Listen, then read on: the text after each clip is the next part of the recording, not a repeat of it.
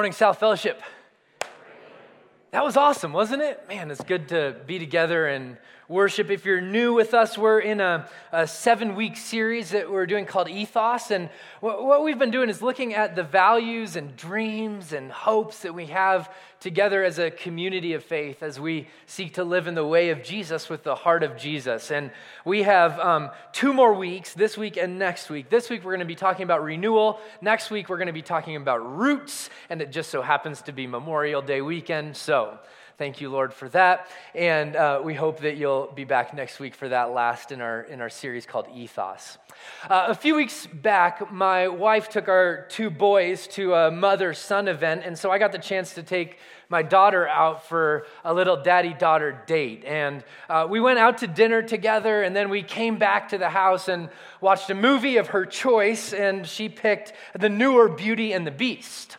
And so we were watching it, having a great time together. And then, about three quarters of the way through the movie, um, all the boys and Kelly came back home. And so we stopped the movie and everybody went to bed and we would pick it up for the next day. But we stopped it at this like very um, tension filled moment where Belle had um, gone, um, the beast had said to Belle, You're allowed to go and try to help your father. And he released her from the captivity that she was was in. And so you have Belle, who's free, and then the beast, who it seems like is just going to go on and keep living as the beast for the rest of his existence. And I thought, what a, what a terrible story that would have been.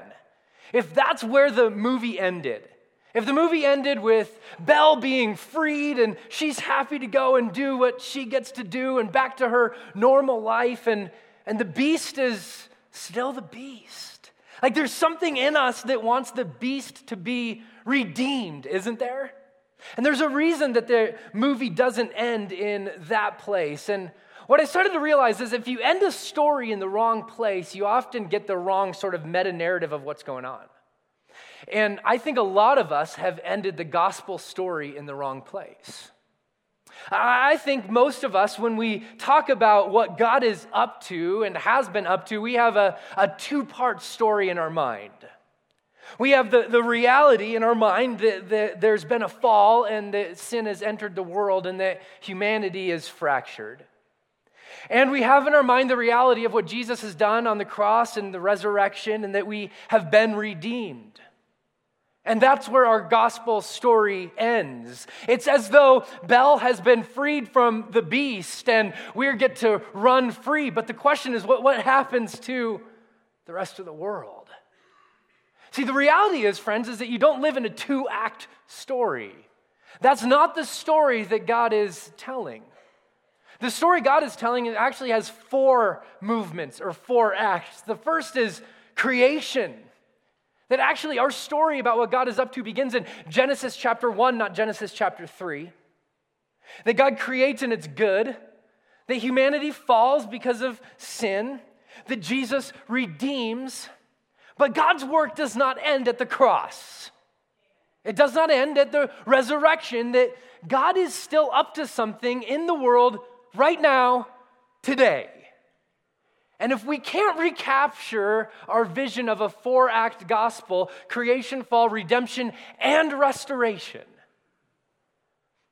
and I think it's going to hurt us as followers of Jesus, as Bobette Buster said narrative is our cultural's currency. He who tells the best story wins. And I believe we have the best story as followers of Jesus. But our story is not fall redemption. Our story is creation, fall, redemption, and restoration.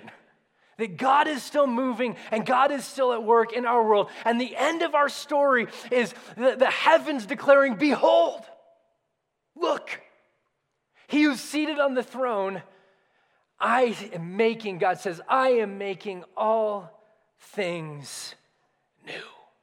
I'm making all things new. So the question isn't just how do we enjoy salvation? The question must be for those who follow the way of Jesus, walking in his way with his heart, how do I participate in what God wants to do in restoring his world? That's certainly broken, but that he loves dearly. If you have a Bible, turn to Jeremiah chapter 29. I think that the prophet Jeremiah gives us a, a little bit of a picture of what God would have us to do as followers of Jesus as we live in a world that longs for renewal. And if you have your Bible open, Genesis or uh, Jeremiah chapter 29, starting in verse 1, here's what the prophet Jeremiah writes. This is the text of the letter that the prophet Jeremiah sent from Jerusalem to the surviving elders among the exiles and to the priests and the prophets and all the other people Nebuchadnezzar had carried into exile from Jerusalem to Babylon. Now, quick time out. Let me give you a little bit of context. If you haven't done your morning devos in Jeremiah lately, okay? So here's what's going on. Jeremiah is living back in Jerusalem and he's sending word through two men to go and give um, the king of Babylon a letter. But on their way there, these two men are called to stop in this exile camp to deliver a word from God to the people who are in exile. And so imagine that you've been taken from your home. Imagine that you've been distanced from everything and maybe everyone that you love. That people around you speak a different language, eat different types of food, and have different rituals and symbols and a different, entirely different lifestyle. And as the people of God, you get a letter from God. What would happen in your heart? Probably you'd go, you'd lean in a little bit, right? Oh, God's gonna, God's gonna move. God's gonna tell us that He's on our side. God's gonna, God's gonna free us. God's gonna work. And it's important the way that we process what we would assume God would say to those in exile because the scriptures would say in 1 Peter chapter 1 that entire letter is written to followers of Jesus and they are called elect exiles. People who aren't quite home. Who live in a world that just doesn't quite fit with, with their ethos, with their DNA, with their dreams and their hopes. They're, they're sojourners, they're wanderers, they're waiting. If you opened your news app this Friday, you were reminded that you're in exile. Right? Uh, yet another school shooting. I don't know about you, but, but I, I just, one, I lament, I, I grieve. And I also, I just, I just, and this isn't a political comment, this is just, I think, reality and common sense that it seems to me like the only non option should be continuing to do what we're doing because it just doesn't seem to be working. Like, like, can we get more creative and try to solve a problem that's literally killing our kids? That's a side note. But it was a reminder that this world is not as it should be. So the question becomes what do you do when you're in exile? What do you do when the world that you live in doesn't quite fit the way that you hope and the way that you dream and the things that you long for and the things that you pray for? What do you do? Jeremiah chapter 29, verse 4. Here's what you do. Or at least here's what the exiles in Jeremiah's day, stuck in Babylon, were called to do. This is what the Lord Almighty, the God of Israel, says to all those I carried into exile from Jerusalem to Babylon Build houses and settle down there, plant gardens and eat what they produce. Marry and have sons and daughters. Find wives for your sons and give your daughters in marriage, so that they too may have sons and daughters. Increase in number there, do not decrease. Also, seek the peace and prosperity of the city to which I've carried you into exile. Pray to the Lord for it, because if it prospers, you too will prosper. Verse 8. Yes, this is what the Lord Almighty, the God of Israel, says Do not let the prophets and the diviners among you deceive you. Do not listen to their dreams that, that, that, you encourage them to have. They're prophesying lies to you in my name. I have not sent them, declares the Lord. Now, this is not what the exiles would have hoped to hear. What they would have hoped to hear is God is on the move and he is going to release you. If you keep reading, he says, I will bring you back, but it's going to be 70 years. Now, let's take a step back from this text and just ask a few questions. Have we heard this story before? Have we heard this commandment from God plant a garden and be fruitful and multiply? Have, have we heard it?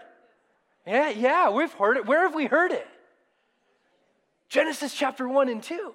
Right? There is an original commissioning that God gives to humanity be caretakers of the earth, be fruitful and multiply. And it's as though God would say to those who are in exile, the world is not the way that they hoped it would be, or the dreams that they have have sort of failed and, and gone into oblivion. He's going, I am not letting up on my original mandate for humanity. Continue to work, continue to follow, that there is restoration that God wants to bring about through your life for His world. Every exile has to wrestle with this question Are we going to throw our hands up in the air and just hope and wait? Or are we going to link arms with what God wants to do in a fractured, broken world? Are we going to be like Belle and run away from the beast? Or do we believe that God has a plan even for the beast? See, the reality is, friends, is we are not, we are not called to be passive observers of reality.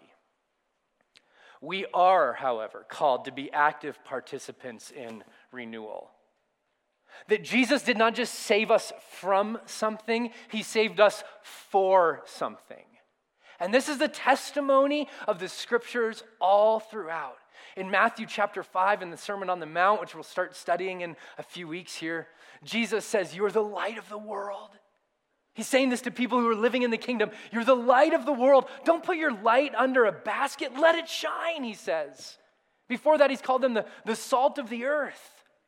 In Ephesians chapter 2, verses 8 through 10, the Apostle Paul writes to the church at Ephesus and says, For it's by grace that you've been saved. That's through faith. It's not a work and it's not of yourselves, it's a gift of God. And he says, Not that anyone should boast. He says, For we are God's handiwork. Literally, in the Greek, it's the word poema or poem or song. Like, you are God's poem, you're his song. The conductor is moving his church. Are you listening? Created in Christ Jesus to do good works, which he prepared in advance for us to do. So, friends, lean in for just a moment because the end of the story is not. Aren't you glad that Jesus has saved you? That's part of the story. It's not the end. The end of the story is that Jesus has redeemed you in order to release you to be agents of reconciliation, people of hope, people of love, people who long and fight for justice, people who hold out mercy, people who allow their hearts to get broken with the things that break God's hearts, and then assume that God doesn't want us to sit on the sideline and just pray, but maybe assume that God wants us to be the answer to some of our prayers.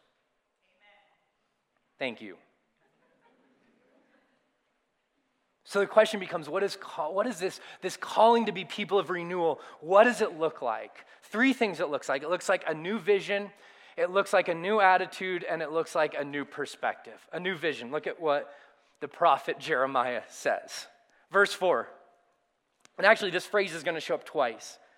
This is what the Lord Almighty, the God of Israel, says to all those, say this with me, church, I carried into exile. He's going to say it again just in case you missed it. He carried them there.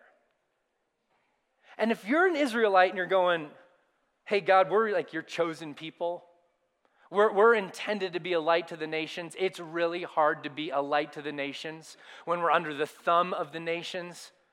How exactly do you want us to work this out? And one of the temptations for religious people has always been to embrace this sort of like us versus them type of an attitude. So typically, what the, what the prophets and the diviners were saying to the nation of Israel in exile was God's going to get you out. God, God's going to come and, and He's going to free you, and this thing is going to burn down. justice will be served. Now, does this narrative sound familiar at all? God's going to free you and destroy everything else. It should.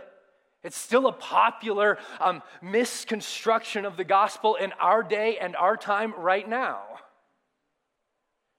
No, no, no, no, no. It's not God's going to get you out of this place. It's God's got a plan for you in this place.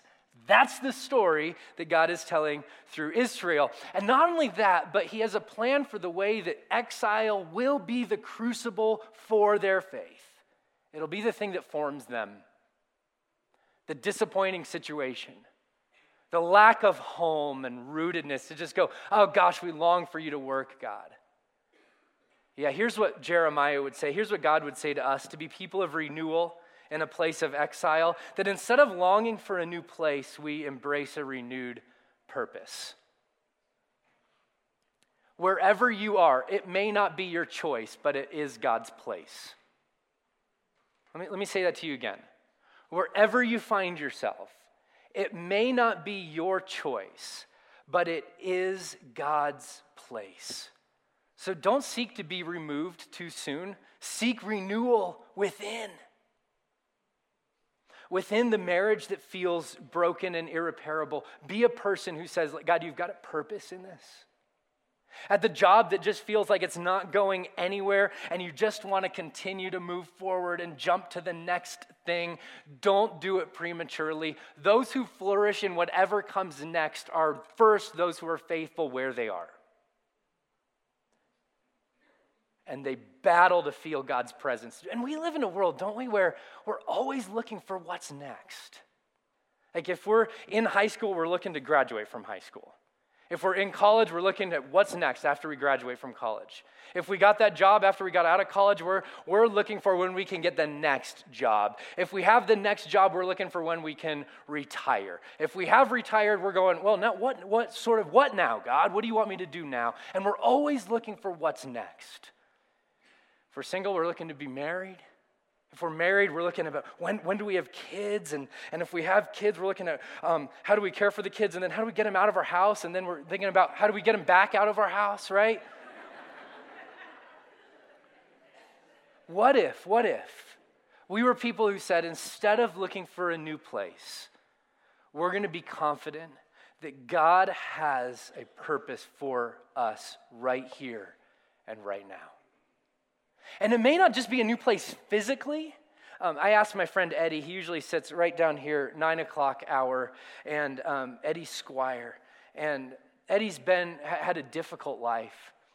Um, he was sexually abused as a child by multiple people, multiple times. And his life just a few years ago just sort of hit a brick wall and, and fell apart. And so, over the last two years, he's been doing work with God and with counselors to try to repair the broken, fragmented pieces of his life.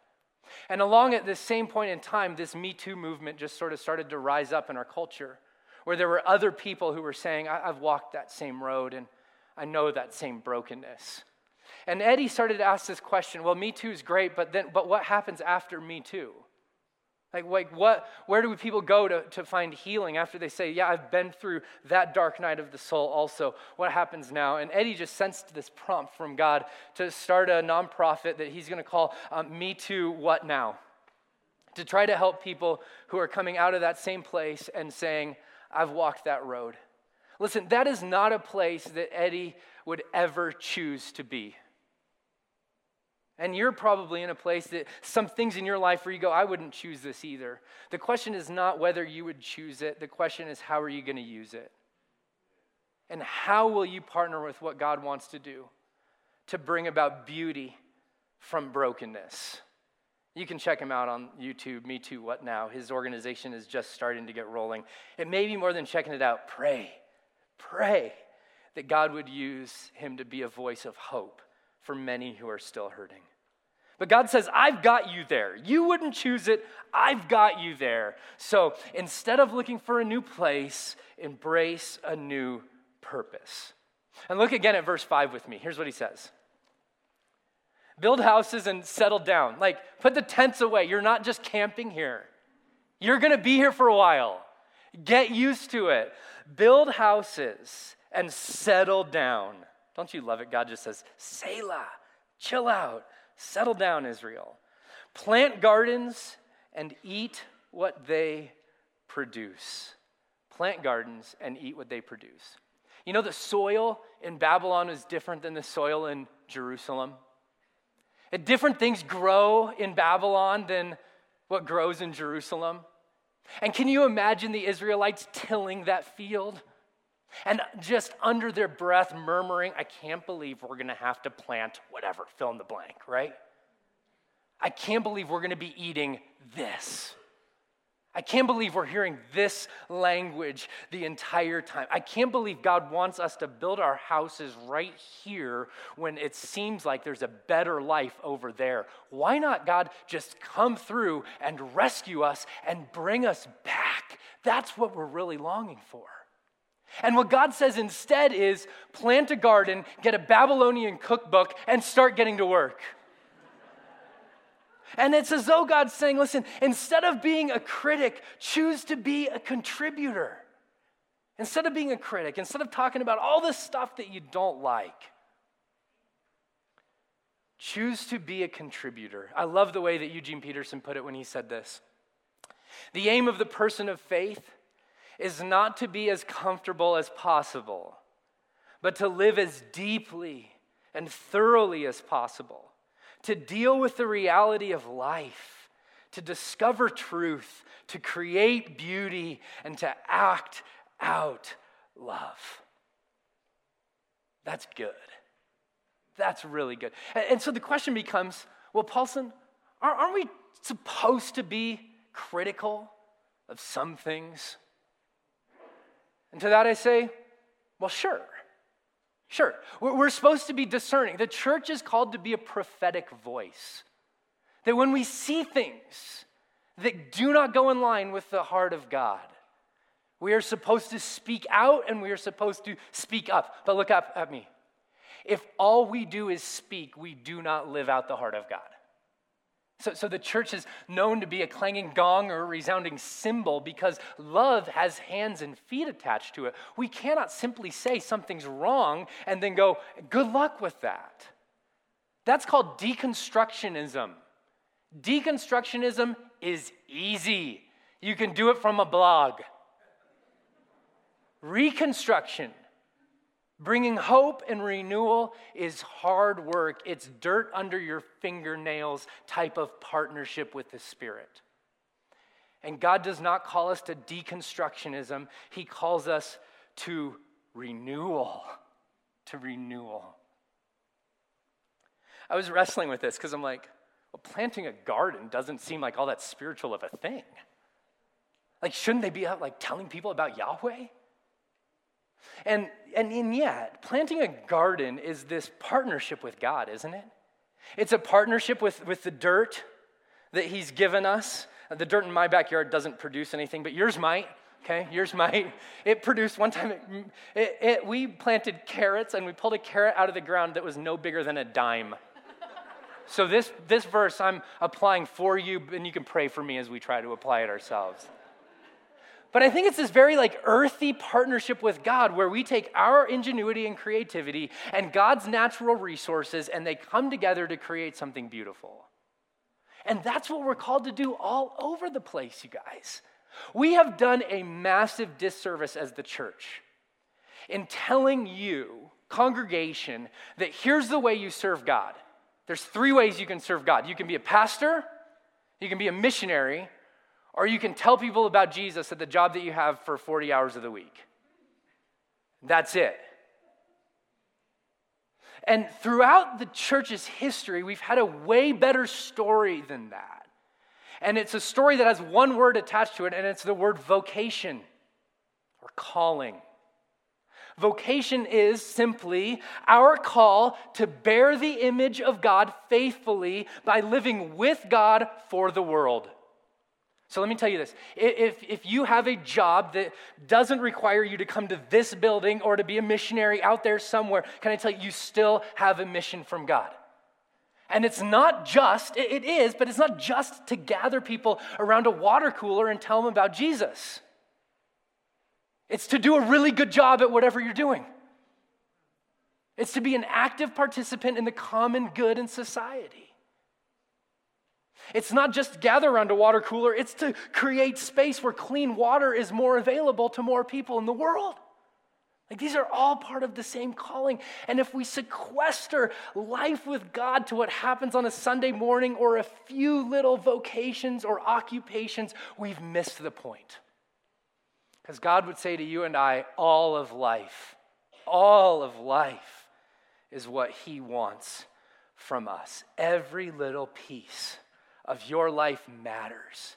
If you create a business, create a great business. If you work as a school teacher, love people well at school. Teach them whatever subject you're called to teach them and do it in a way that reflects the God who loves you. If you're an electrician, man, don't burn down houses, right? That's part of your vocation.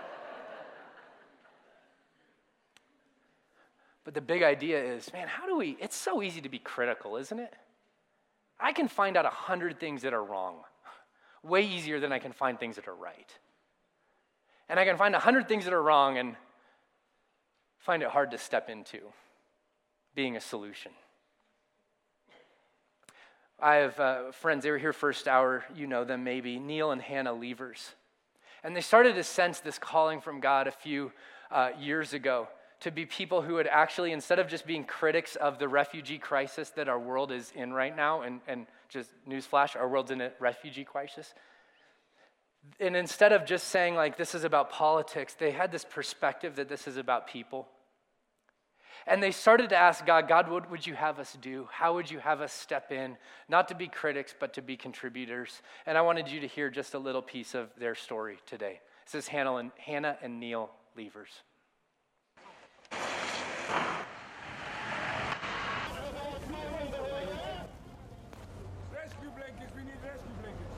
I mean, there were 2,500 people in this camp while we were there. Before we were there, in the initial influx of refugees, and even now, there's 7,500 people. So in the same camp, what we saw was 2,500 people. Which was full. There's now 7,500 people Yeah. there. So, so if you look at a map, people are coming from Middle Eastern countries. People are coming from Africa. People are coming. There was even a couple guys from Sri Lanka. There's there was a group of guys that I met from Pakistan. We're in the worst refugee crisis since World War II. The Lord put something on our heart that we need to step out. Stepping out, the Lord stirs in our hearts, and as we get to see the Lord moving in that, it totally stirs our heart more to, to want to do it more. So I'm Neil Levers, or and this is Hannah Levers, and we've been coming to South about two and a half to three years, mm, two and a half years. It started with taking the perspectives class, and there was one guy that came. I think he came from Frontiers that spoke about um, refugees. I think specifically, right, uh, along with the topic. Shortly after or before, I don't remember exactly when. In coordination with that, I ended up having a hand injury, where lost portions of my fingers, and that was a pretty pretty traumatic experience. Through that, God just really showed His presence in my life, and being able to have hope through a traumatic situation. Refugees go through really really traumatic situations and so that just god really stirred that in my heart i want to be able to minister in some form or fashion and then we ended up going on a trip with Cru or campus crusade for christ and uh, to greece and that happened within a month My journey was a little different in the sense that I was not as there in the beginning. The Lord wanted me to walk forward uh, with Him, and He changed my heart as we continued walking forward in that way. Definitely, my situation, her situation is not the same as refugees. And even between Right. refugee to refugee or immigrants, their story is not the same either. We can know, even having gone through a difficult situation, that the Lord is present. One time when I was, we were doing the nail polish with the ladies, and most of us were doing just fingernails.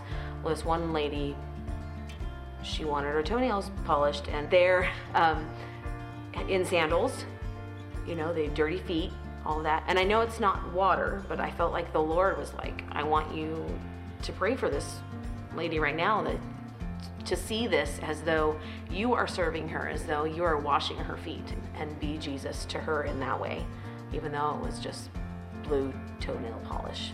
When when coming back and processing it with the Lord in that month is just really not wanting it to that to be it.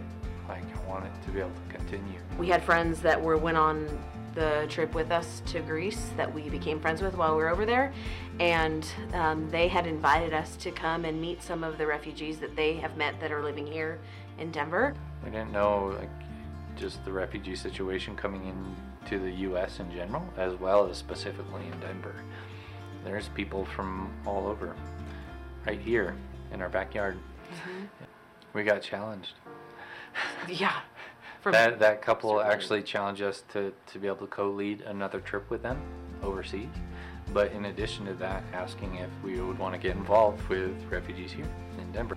And we just think that's a great opportunity to be able to continue we've learned and then also be able to go on a trip overseas as we'll be going to Jordan at the end of June.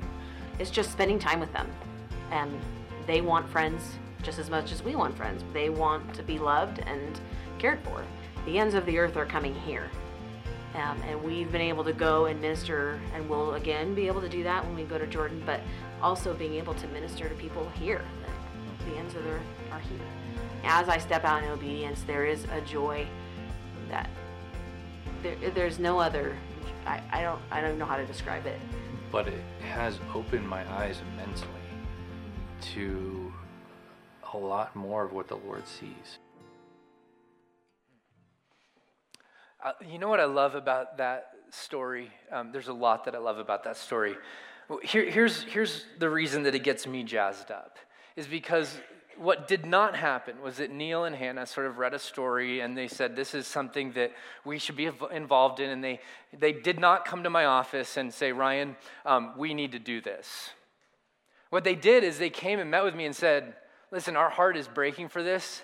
And we want you to walk alongside of us as we step into where we feel like God is calling. And we're not asking the church to create a program. We're not asking, we're just asking for you to, to support us and pray for us and dream with us about what God might do in this world. And I thought, what a beautiful picture. What a beautiful picture of people whose hearts are breaking, whose God's Spirit lives inside of them, and they say, God, we want to partner with you in the renewal that you want to bring in your world. We're not going to wait for South Fellowship Church to start a program.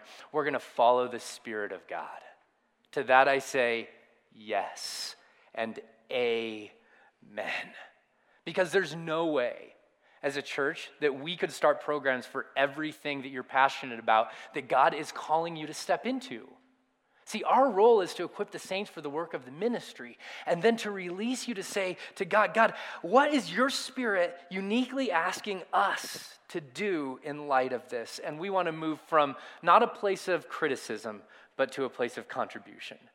You may not be in the place where you're like Neil and Hannah, that you have the freedom to go and do some of these things, but wherever you are, listen to me, wherever you are, you can make this movement from I'm critical to I'm contributing positively to a change.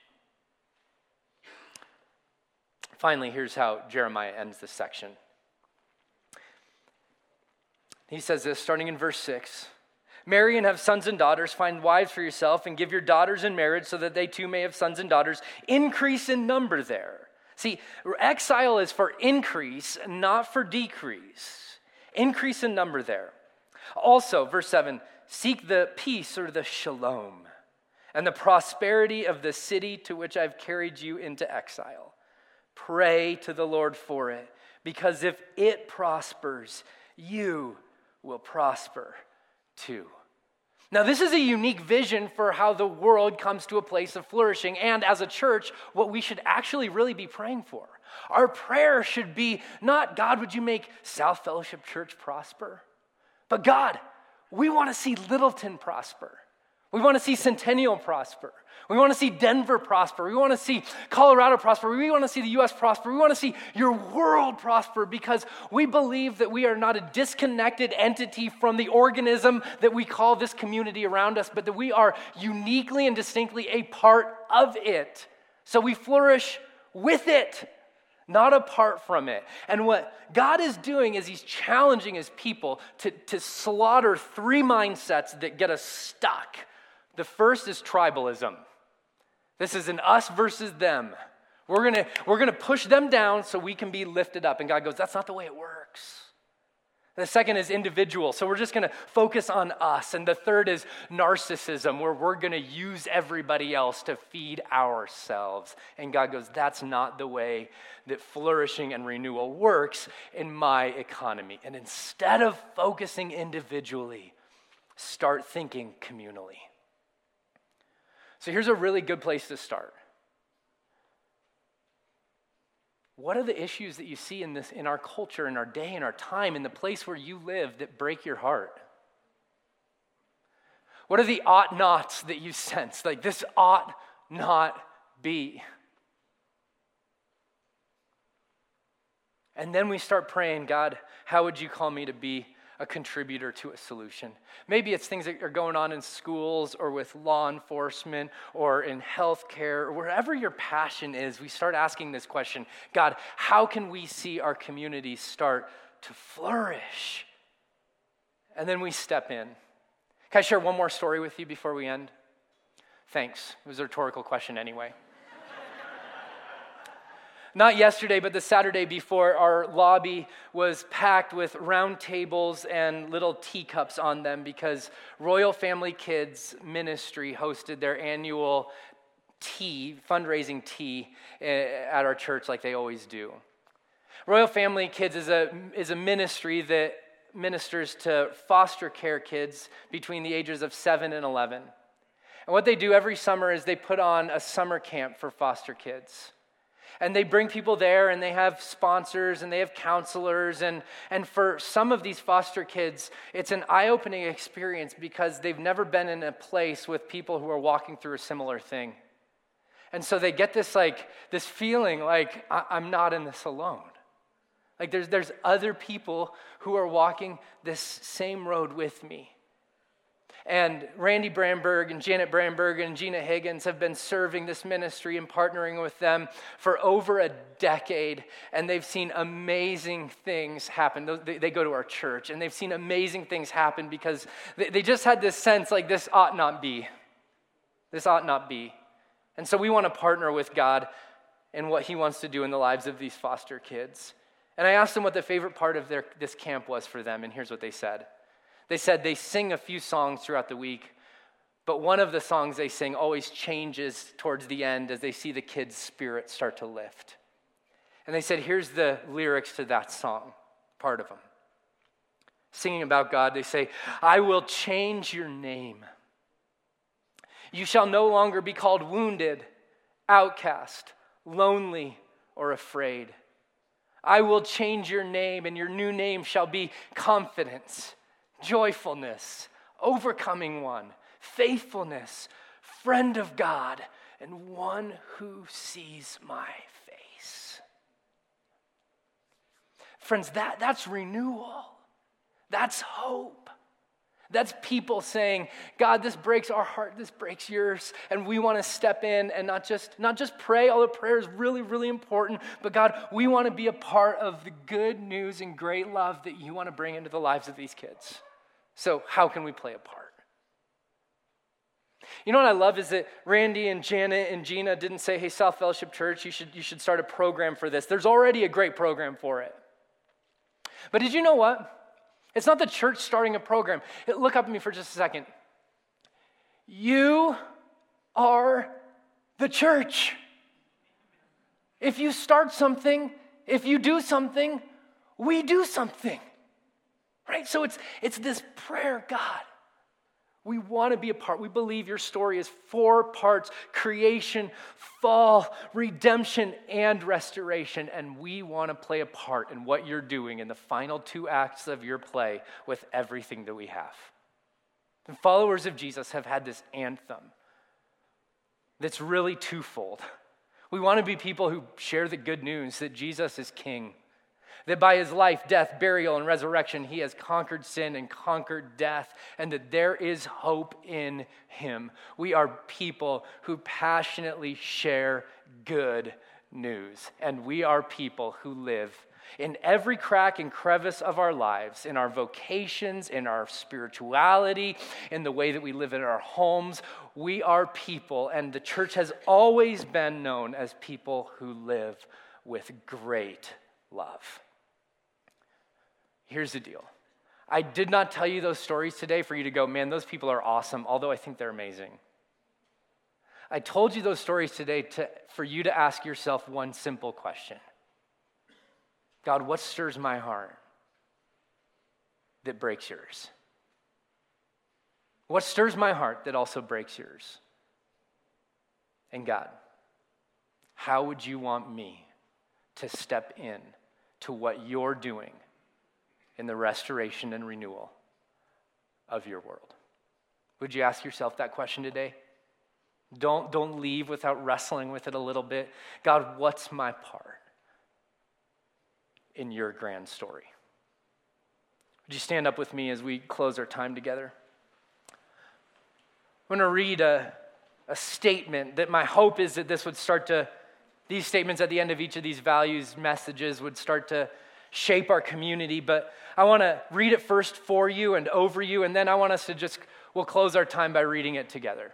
So just listen first and let it sort of sink in a little bit. As South Fellowship, we will be a community committed to joining God in his mission of renewal.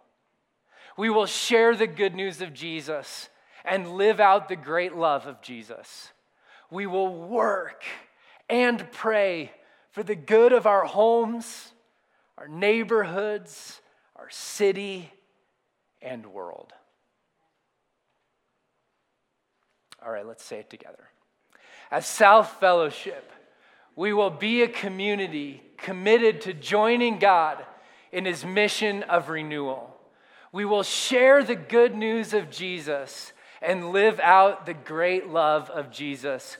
We will work and pray for the good of our homes, neighborhoods, city, and world.